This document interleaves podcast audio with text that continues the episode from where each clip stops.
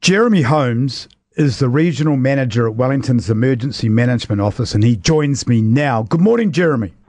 Good morning, Nick. This morning we've been talking about this disaster that's happened over the last few days in Auckland. How prepared do you think that we are in Wellington if something like that happened right here?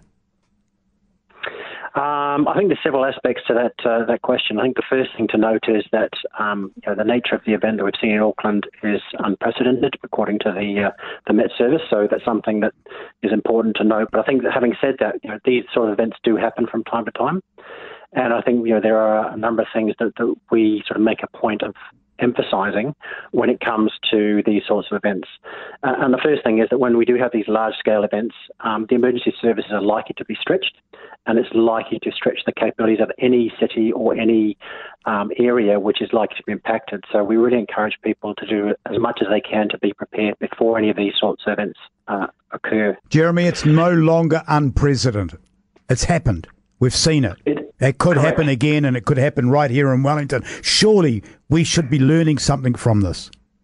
Absolutely, and there are a lot of things that um, that we are essentially that, that, we already do. So we work very closely with the emergency services and with councils in this particular space. Um, we have in Wellington we have the community emergency hubs, uh, which is a network of community support areas where um, these are sort of the likes of school halls uh, and uh, community halls where members of the community can go and self organise and help themselves uh, and help each other uh, when these sorts of events occur. So if you feel that uh, at any stage you are unsafe, um, the first thing we encourage people to do is to you know, get out. Um, if, if, if you know these events are coming and you feel unsafe in any way, then get out and go to you know friends, neighbours, or your community emergency hub where you can get that support. I think, Jeremy, um, I think one of the things that scared a lot of us is the condition that we saw Auckland Airport ending up in, basically a swimming hmm. pool on the ground floor. Could that possibly happen to Wellington Airport?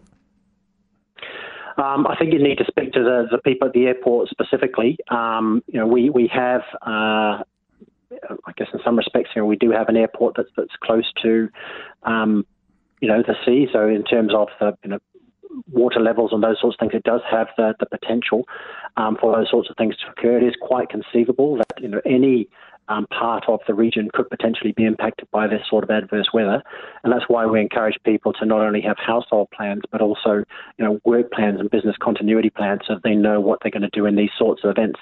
And the more that we have people that are, are prepared individually within their households, they're prepared in their workspace for these sorts of events, and also within their communities, and the better off um, we all are uh, and you, people can find information on that on the uh, the WREMO website. Jeremy, the thing that scares me more than anything else is that a lot of the commentary has been after the the event that how much worse it could have been if it was in Wellington because of all the houses that are built on hills and stuff. Are we at a greater risk in Wellington of something of this disaster happening?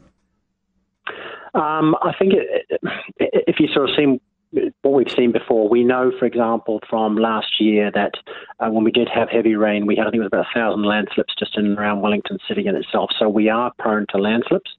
Having said that, the advantage that we do have is we're generally not sort of flat and low lying. There are exceptions to that. You know, parts of the Wairarapa are quite flat and low lying, but generally water does tend to flow um, reasonably um, well off the Wellington region. Having said that, you know, we do have the risk of you know creeks and rivers um, rising quickly, and that's the reason why we encourage people to, to find out if they are in a flood area, um, and if so, then have plans to be able to know, get out if they if they need to.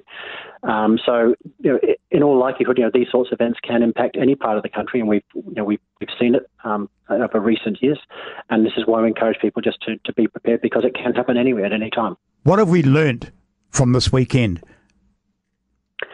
Uh, I think there are a number of things that um, you know we are learning as we go. Uh, we're watching very closely in terms of um, the importance of, of public information. Um, we are uh, the, the, importance of making sure the public not only know what to do and where to go, but it, it really comes down to preparedness ensuring that people know what to do beforehand and not just assuming that um, things will be worked out on the day. The more prepared is there anything simple that you can tell? Is there? Sorry, Jeremy, to interrupt. That's rude of me. But um, um, is there anything that you can tell our listeners right now that they should know and be prepared for that can make things better in the future? Yeah, absolutely. So, first and foremost, uh, for any emergency event, we encourage people to have a household plan. If you need to evacuate your house quickly, have a plan as to what you're going to do, where you're going to go, and what you're going to take with you. So have a grab bag, have something which you can basically have all those key essentials that you need, whether it be medications, food, water, or things that you need, um, and have a plan for your pets. Um, having the ability to do that for any event, any large scale emergency event, whether it be flooding or earthquake or anything like that, will significantly reduce the risk of you and your whānau getting impacted and will speed up the, the, the response and the ability for people to, to help each other when they need to. Jeremy, I appreciate you coming on the show this morning. Jeremy Holmes is the regional manager at the Wellington uh, Emergency Management Office.